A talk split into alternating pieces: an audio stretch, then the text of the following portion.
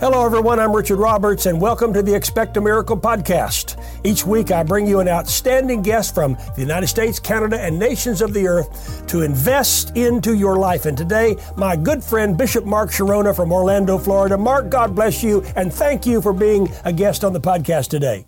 Blessings, Richard. It's great to be with you. Always an honor to be with you. Now, I've got to ask you, first of all, uh, you and I both uh, hold the same degree, a doctor of ministry, but you also have a master's in psychology. Now, how does that work into the ministry? I want to know. As carefully as I can make it work. You know, I've always had this, I've always had this um, fascination with what makes people tick.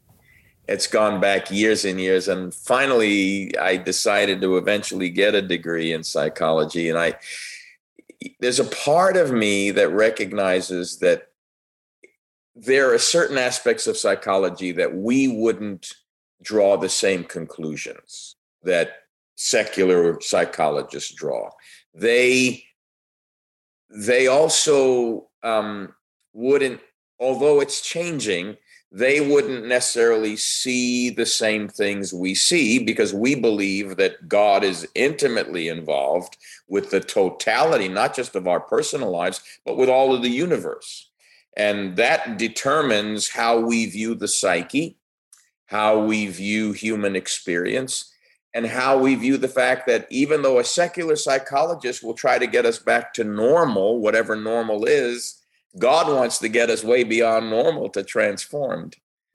So balancing all that, I think, is important. But I do think that the very reality of the, the need for us to understand how we believe, how our beliefs work, how we feel, how we emote, how we're motivated, those all can be helpful if they're handled properly. You know, Mark, uh, Pentecostals in the old days believed that education was of the devil because yeah. it pointed people, their, their children and grandchildren, away from God. And while I'm sure there was some truth to that, also the academic world has got to be touched by the power of God. And the academic world has to be engaged with in order to bring it into the supernatural realm which you and I operate in. And I, I heartily condone and uh, con- congratulate you on this. And I, are, are you still working on that other degree? Yeah, I'm. I'm. I, I have to have the first draft done on this PhD on prophetic Pente- Pentecostal theology of prophetic legitimacy, which is going to be about the whole charismatic and prophetic side of things. Um, I've got to have the first draft done by March.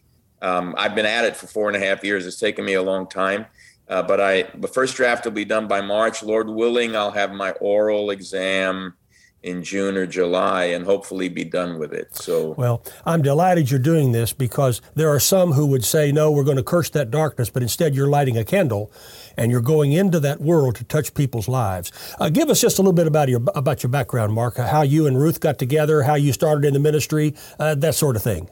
Well, you know, believe it or not, Richard, I, you know, having been raised a New York Italian, uh, growing up even in the Beatles era, I was... Um, Started. I started playing the piano at four, and and by the time I was in college, I wanted to make it big. I wanted to be like Sinatra, and so that led me in a certain pathway. That um, when I was radically saved at nineteen, there was a guy named Malcolm Smith preaching in Brooklyn, and I started going to church in Brooklyn. And there was this little redheaded gal singing in the choir as an alto, and I thought I'd be inspired to be a youth pastor. And so I got involved in, because I was five or six years, six years older than her, but I said, well, let me get involved in youth ministry. And the whole reason I did was because she was in the youth. And um, it took me a lot of courage to ask my late Norwegian father-in-law to take her out on a date. But by the time I did, it was a pretty well established fact that we were probably going to be in this for life. So she's been my sweetheart since I met her. And I've noticed she was sixteen. Ruth is a dear and precious, uh, precious is a precious woman, uh, and Lindsay and I love her very much.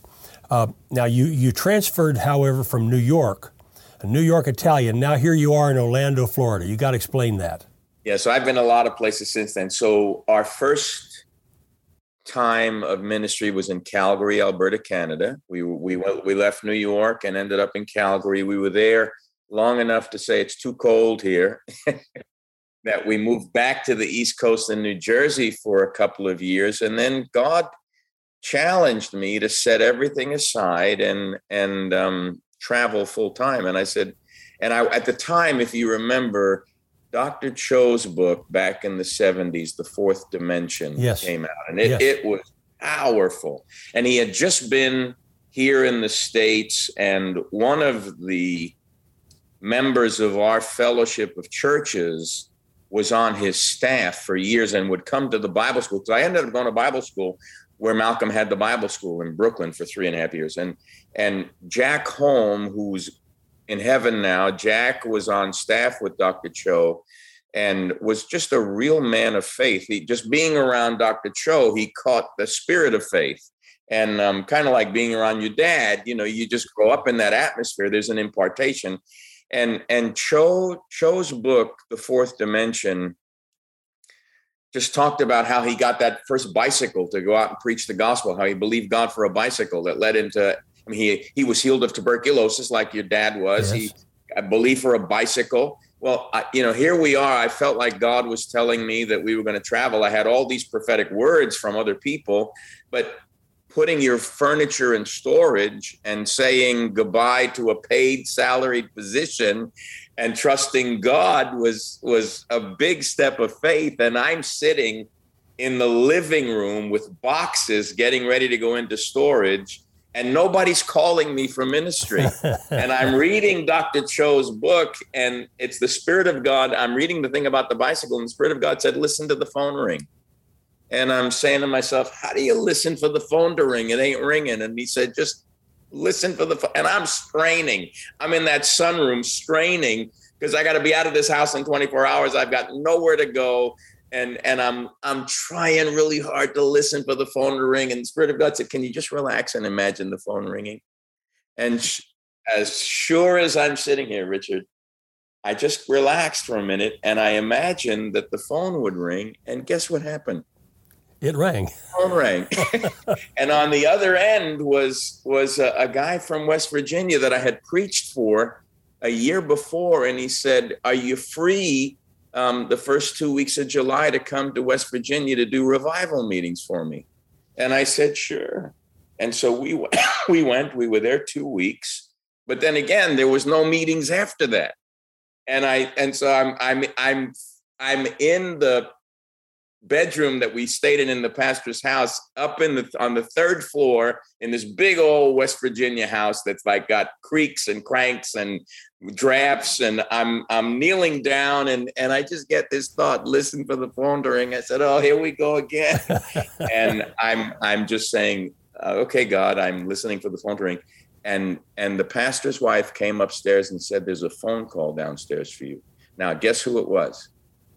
It was Jack Holm, who had, he left um, Seoul, Korea, had been in in Columbia, Oregon for a couple of years, and had then been asked by Al Smith, who pastored Faith Tabernacle, after Madsen Bose turned it over to him. And, and he's got Dwight Thompson there for six weeks in revival. And Jack calls me out, and he said, Mark, I've been trying to find you for weeks. I said, He said, I just tracked you down. I called somebody in Jersey. They said you were going to be here. I said, well, Jack, what, what do you want me for? We haven't talked in since I was in Bible school. It's been years. He said, well, Dwight Thompson's been here for six weeks, but he can't be here this weekend. I need you to close this revival out. I said, Jack, I said, I am not Dwight Thompson. I cannot close a revival that he's been doing for six weeks. I mean, and at the time, Dwight was like, majorly just being used by God. And he said, no, I think you can do it. I said, God told me to call you. He said, are you free this weekend? I said, yeah. And so we drove from Wheeling, West Virginia on that Saturday morning, got to Chicago on Saturday night. And I mean, and in Wheeling, Richard, I mean, I preached to maybe thirty people every night for, you know, and I get to, I get to Chicago, and that Sunday morning, it's three services, and there's two thousand some odd people in every service. And I'm saying, what am I going to say to six thousand people? And I ended up preaching on, um, Um, this is back in nineteen eighty, eighty-two, before anybody was preaching on um, Jabez, the prayer of Jabez. This is before Bruce Wilkinson's book. So I, I did a thing on the prayer of Jabez. The power of God broke out. People got saved. People got delivered. People got healed. And by that Sunday night, when I went back for the Sunday night service, Jack said, Mark, he said, I made a couple of calls to guys to let them know what's going on. Richard, I heard the phone ring twice, but that was nineteen eighty-two. I've never asked for a meeting all these years, and at sixty-seven years old, that phone has kept ringing the whole time. Well, that's that's your obedience, Mark, and that's your faith talking, your faith and Ruth's faith, stepping out on nothing, what looked like nothing was there, and believing God that something would be under your feet where you landed. That's that's the walk of faith. And that's what I believe, and that's the way I was raised as well. And so I identify, and I know many, many people that are listening and watching are identifying with that as well. Can you share a little bit about what you're doing today? I know that you've established the Church on the Living Edge there in Orlando area. I've preached there a number of times over the years, and you've had me down as, as well as Lindsay, and uh, uh, lots of great things happening there. But you also serve uh, as bishop over a fellowship and other churches that are under your leadership. Share a little bit about that and, and about what you're doing around the world. Yeah, o- over the years, you know, pastors have asked for help, and I've just done my best to be whatever help I can be. Right now, um, I'm doing things with pastors um, because of the last two and a half years, is with all that's gone on. Even pastors are wrestling with uncertainty and the need for a sense of confidence moving forward. And so once a month, I gather my pastors on Zoom right now, and we we just take a journey on spiritual formation and relying on the Holy Spirit and understanding that the power of God is ever present and ever available, um, and that being formed and shaped in Jesus is essential right now for the people that we serve. And so even though everything can be shaken, God is God is still moving, and we need to move with him. And so I'm I'm believing, Richard, that against the backdrop of all the shaking and the darkness, God is grooming us for another great visitation of the Spirit. I believe that this, the future belongs to the Spirit-filled community. Totally believe that. Mark, um, today uh, you, you pick up the newspaper, you go online, you turn on the television, and you You hear one group saying no masks, one group saying we got to have masks, one group saying we're going to do what the C D C says, the other group saying we're not going to do what the C D C says. You're seeing uh, states that have been Democrat run are now saying we can't have this any longer. We've got to get back to our regular lives. Uh, so many businesses, ministries, people individually have suffered. People, as you as you were, were talking before we went on the air with this, people are still getting sick with the Omicron, uh, uh, the Omicron version of uh, of uh, COVID. They don't know what's coming next. There, there's a sense of of concern out there right now. What what is God saying in this time concerning that? Yeah, you know, um, one of the things I think. And I shared this back in uh, long before twenty twenty. I felt like we were coming into a, a decade of great turbulence and unrest. And Len Sweet and I wrote a book on it called Rings of Fire.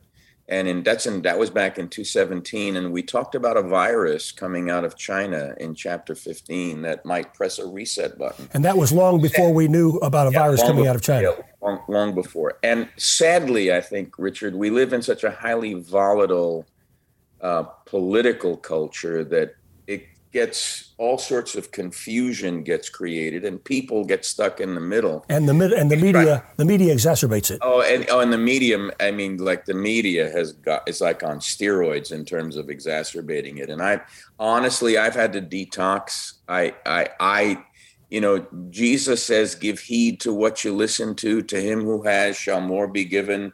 To him who does not have, even what he has will be taken away." And I've just, Richard, I've had to detox and just yes. pray, seek the face of God, keep my ears attuned to what I think the Spirit of God is requiring of me, and getting back to the scriptures and what, you know, and so um, while I think, again, we're in a turbulent era, I, I, I do believe, look, if we go back to the Spanish flu, that was at a time when the Pentecostal movement was was was in turbulence, but it's not long after that that God laid hold of your dad yes, and others, exactly. And what came in the in the late thirties and eight, and the forties on the heels of all that, because the Spanish flu, while it lasted like this one did for three and a half years, the impact of it went for a decade. And because they didn't have a vaccine, right? And all that stuff back in then in those days. But the impact, but it was right at that when there was a spiritual dearth, God raised up men and women that were hungry and knew the Spirit was moving, that there was a latter rain, and Dad was a part of that. And we have a rich history because of that. Let, let's just say, for the sake of argument, that the Spanish flu was sent by the devil in order yep. to preclude and to stop what Satan knew was coming. Yep. Could it be that this pandemic that we are going through now is a setup from Satan to try to block what he knows God is about to do supernaturally in our land and in lands all over the world? Oh, yeah. I, evil doesn't come from God at all. God is not the author of sickness. God is not the author of evil. Anytime it shows up, we need to recognize we wrestle not against flesh and blood, but against principalities and powers. Absolutely. Absolutely. But I do think the enemy always goes first. The enemy has an arrogance about him, and so God says, devil, you go first. Well, that's uh, that's true in the Bible. Uh, Elijah said to the prophets of Baal, you go first. Yeah, and I just I just think God says, let's see who God is. Day, go ahead and have your day, but I get the last word, and Psalm two, I get the last laugh. Yeah, God gets God. the last word and the last laugh. Praise God.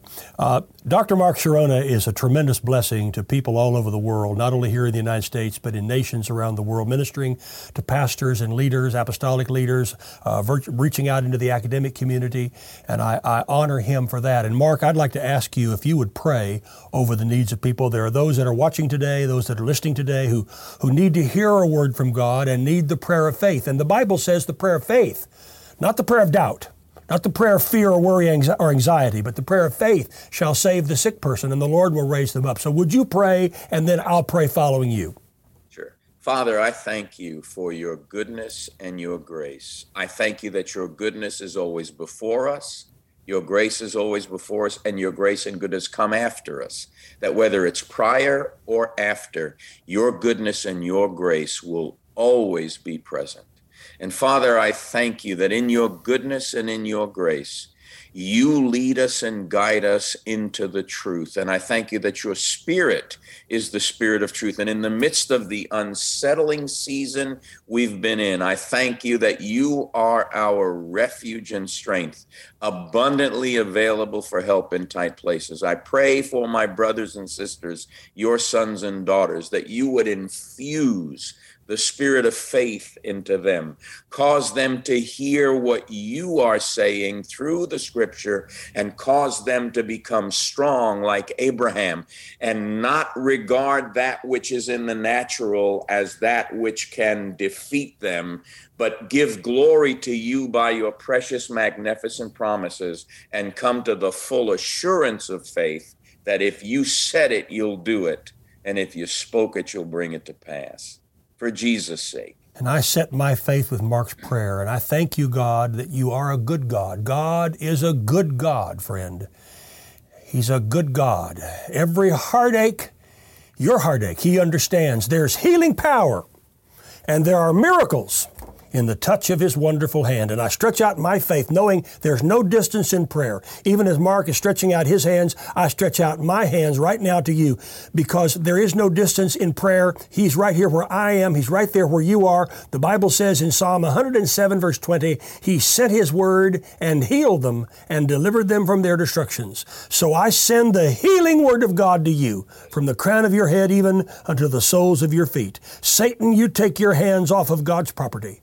We do not belong to you. We belong to God, our Lord, our Savior, our King. And I thank you, Father, for healing and delivering people in Jesus' mighty name. Amen and amen. Praise God. Doctor Mark Chironna, thank you so much for coming on the podcast today. I'm honored that you've had me. Richard, can I just brag on you and Dad for a minute before we leave? Um, for us in our history, one of the most significant moments in our life when little Daniel couldn't walk. You had no idea. Dad had no idea. We were at I C L C in Indianapolis. You guys were sitting on the front row. Donnie Mears made me close the meeting. I was scared to death. I had this impression. I spoke it to you and Dad. You both came up, and then you both said, when you heard the story about little Dan, you said you both had an impression about the power of God going down his right side.